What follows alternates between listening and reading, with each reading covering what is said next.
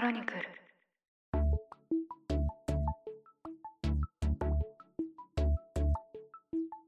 ポッドキャスト総研この番組はポッドキャストスタジオクロニクル代表の野村貴文と新しい経済編集長の志田祐介が面白い音声コンテンツや音声ビジネスの可能性についてあれこれ語っていく番組ですこんにちは野村貴文です吉田祐介です。ポッドキャスト総研最新回始まりましたよろしくよろお願いいしますしたくお願いします。はい今日のテーマはですね、はい。インタビューの準備どこまでやるっていうテーマ。マで設定させていただきました、はい。これはあれですね。前回はもうね、ゲストを誰か呼んだ時みたいな話しましたが、はいそれにつながる話というか。そうですね、うん。はい。で、これは、うんまあ、ポッドキャスト配信者さんは、まあ、ゲストトークの場合はもうもちろんやるでしょし、はいうはいはいはいはい。ポッドキャスト配信者でなくても、うんまあ、例えば、まあ、何でしょうかね、テキストの、あの、記者、編集者さんであってはいもはいはいはい、あとは、その、YouTube、動画でお話を聞く方であっても、うんまあ、こう、等しく気になるテーマなんじゃないかなとは思うんですけど、どうですか？志田さんはどれくらいやってますか？インタビューの準備。そうですね。あの基本的にはやっぱりその人はのアウトプットとか、それなりにやったことをインプットしておきたいなと思うんですよね。はい僕自身がインタビューをいろいろ逆に受ける立場だったこともあったりするんですけれども、はいやっ。ぱりある程度情報がない人がいきなりこう質問してきてうん。であーなんかちょっとそれも知らないのかそれも調べてないのかと思った 経験があったりするのでやっぱり最低限やっぱりそれあのある意味共演じゃないですかそのあの雑誌のインタビューでもポッドキャストでも。本当になのである意うん。味その相手と心を割って話すにもはい。なんかそそのレベルっていうのは絶対必要かなとは思ってるので慣れてない頃は本当にすごい時間をかけて、はい。えっと、やってることまで僕が言っちゃうとその例えば本を出してる人だったらその本は少なくとも、あの何冊か出しててもまあ僕初めてのインタビューだと全部読んでもいいかもしれない。で、はい。慣れてきたら1冊2冊話題の作品とか最新作でもいいかもしれない。けど、そのぐらいは読むとかあとはい。最近だと SNS の発信があるので、そういうのを見るっていうのも正しいとは思います。ただやっぱりこう忙しくなってくるのではい。そうですね。いかにここからはちょっと不真面目な話をすると いかにその短期間で、その今言ったことをやった自分まで持っていくかってことに僕はトライしてたりもするっていう日常があります。なるほど。はい。いやーいいですねはい。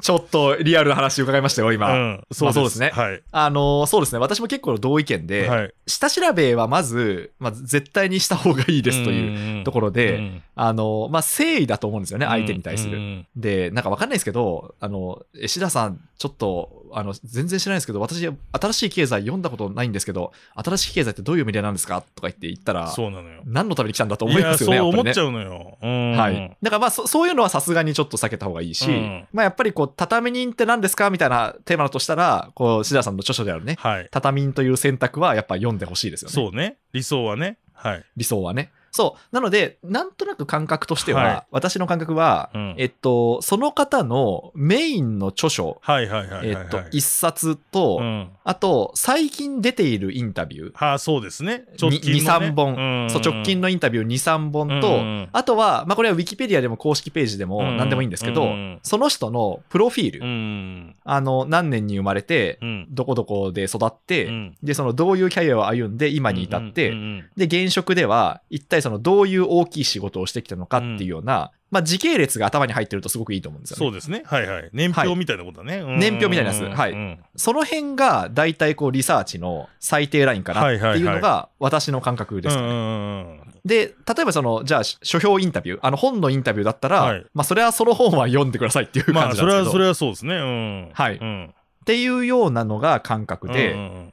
で、じゃあそのどこまで調べるかっていう時に考えるべきなのが、多分その志田さんが言ってくれた時間の問題と、はいあと、まあ全部調べると、うんやっぱ当日、少しね、やっぱ自分なりのサプライズがなくなっちゃうっていうことがああ、逆にそうか。あるんですよねあの、私昔、うんやっぱりこうね、ほぼ全てのものを、うんあの、調べ尽くしていた時期があったんでうん。うすよ。ん。なるほどね。まあ真面目なんで。真面目だからね。本当に。うん真面目なんで、まあその人の発信とか過去の記事とかも日経テレコンとかで洗って、うわ、すごいね。うん ほほぼ全部読んでた時期があっ。たんですけど、うんやった結果、うんあの、まあ、これはちょっとインタビュアーとしての自分の未熟さもあったんですけはど、大体聞いたことある話が出てくるっていうのが、なるほど。はあの、やっぱりね、そういう状態に陥っちゃったことがあったんですよね。あ、面白いな。逆にだから過去のインタビューにとらわれちゃうってことなのかな。そうなんですよ。うん。あ、あの、なんか相手が言葉を発した瞬間に、あ、あのインタビューのあの話だ、みたいな風になるほどね。そう、うん思っちゃって、でね、あの、どんどんどんどんやっぱり、こう、そこですごい悩んだのが、はい。その上で知らない情報を聞くのもありだったんですよ。はいはいはいはい。なんだけど、そうすると、どんどんやっぱこう質問がマニアックな方向に行っちゃって、で、その原稿にまとめるときには、ある程度やっぱそのこすった話も書かなきゃいけないじゃないですか。そうね。前提としてみたいな話ねそう前提としてうんこすった話も書かなきゃいけないから、あの、そういうのとのやっぱバランスにすごく困ったってことがあったんですよね。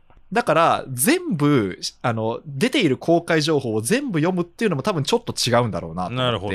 うん。なんかそのいい塩梅ってなんだろうなっていうところうんを、うんあの、やっぱ気にするようになりましたね。いやそこ難しいですねだから自分もやってて楽しいし好奇心がある、んただ乗ってくるし、ただ失礼じゃないレベルではやっぱり入れとくべきだし、はいそこのいいバランスみたいなのがありますよね、そうなんですよね。で、なんかね、あの、無限に時間があるというか、まあ、むはいはい。無限に時間があることはないんですけど、うん。ある程度、その時間がたっぷり取れる類の、うん。あの、取材とかインタビューとかはいはいは、あの、下調べめっちゃしてってもいいなと思ったんですよ。確かにね。うん。まあ、それこそ、御社の、あの、健丈さんのライティングさせていただいた時には、まあ、ありがたいことにその本の取材ってことで、うん。もう、ろ6時間、7時間、もっとかな、はいはいはい。そうあの、時間いただけたんですイン。タビューのね。うん。はい。だその時は、出ている出版物は基本的に全部読んでたんですよ、はいはいはいはい。だから、そういう、その時間があるっていう時は、あの、割といいんですけど、うん。ただ、なんでしょうかね、あの、1時間1本勝負ですみたいなのがほとんどじゃないですか、大体の場合。合その中で一番いい、あの、ものを出すには、一体どうしたらいいかっていうと、はい。なんかちょっと自分の心の中に余白を残しといた方がいいのかなっ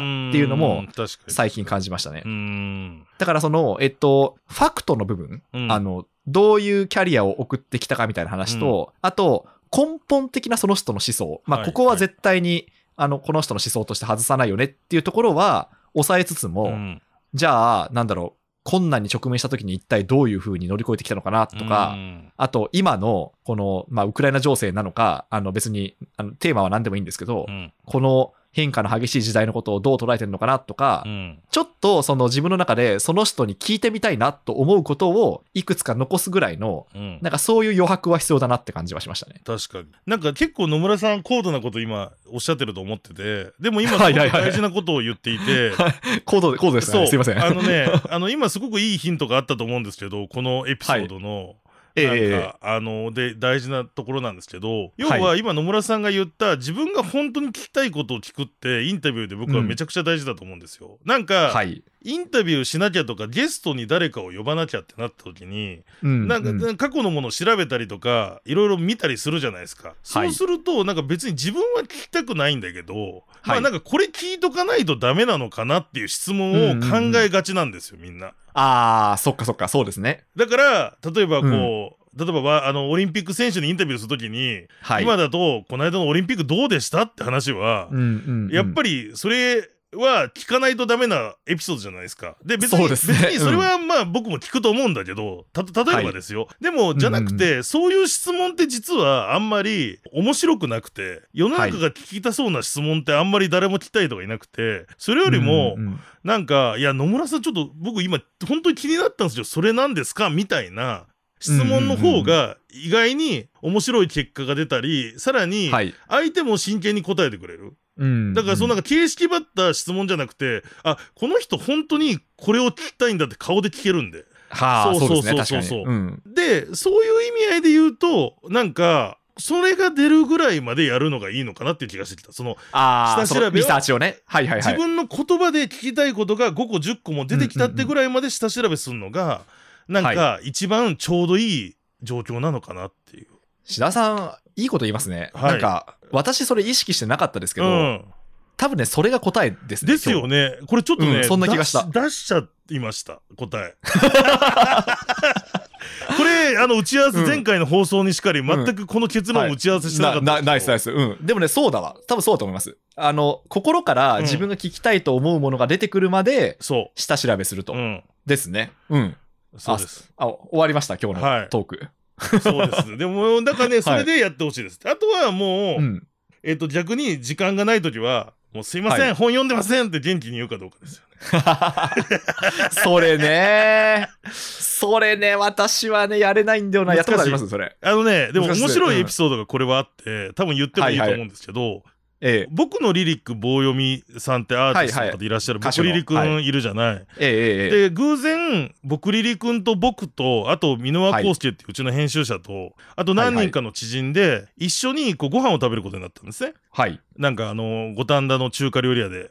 うんうんうん。で、えー、とそこで初めて僕も箕輪くんも僕リリくんに会ったんですよで僕結構僕リリくんは昔から好きで曲とかも何曲か聴いてたんでうんうんうん。わあお会いできてよかったですとか言ってなんか楽しそうに話してたんですけどはいはいはい。箕輪くんは僕リリくんがまあミュージシャンかどうかも当時知らなくよく分かってなくて、うんうんうんうん。とにかく彼がやったことは、いや、はい。僕のリリック棒読みっていう名前がいいってずっともう終始褒め続けて はいはいはいはいはい。彼にはもうその情報しかないから名前しかないから、でも、うんうんうんうん。いや僕のリリック棒読みって本当いいよねってずっと言ってたんですよ。はいはいはい。でで まあこれはあのそれでしのげたインタビューじゃないからねそれは。でもはいはいはい結果的に彼あのその後箕輪君が CD デビューする曲の作曲を僕のリリック棒読み君はしてるわけですから。ああ、箕輪京介のですか？そうだから、うんうん出会いはそんな失礼であれとも、なんか人間力って大事だなってごめんなさい全然違う話をしちゃったね。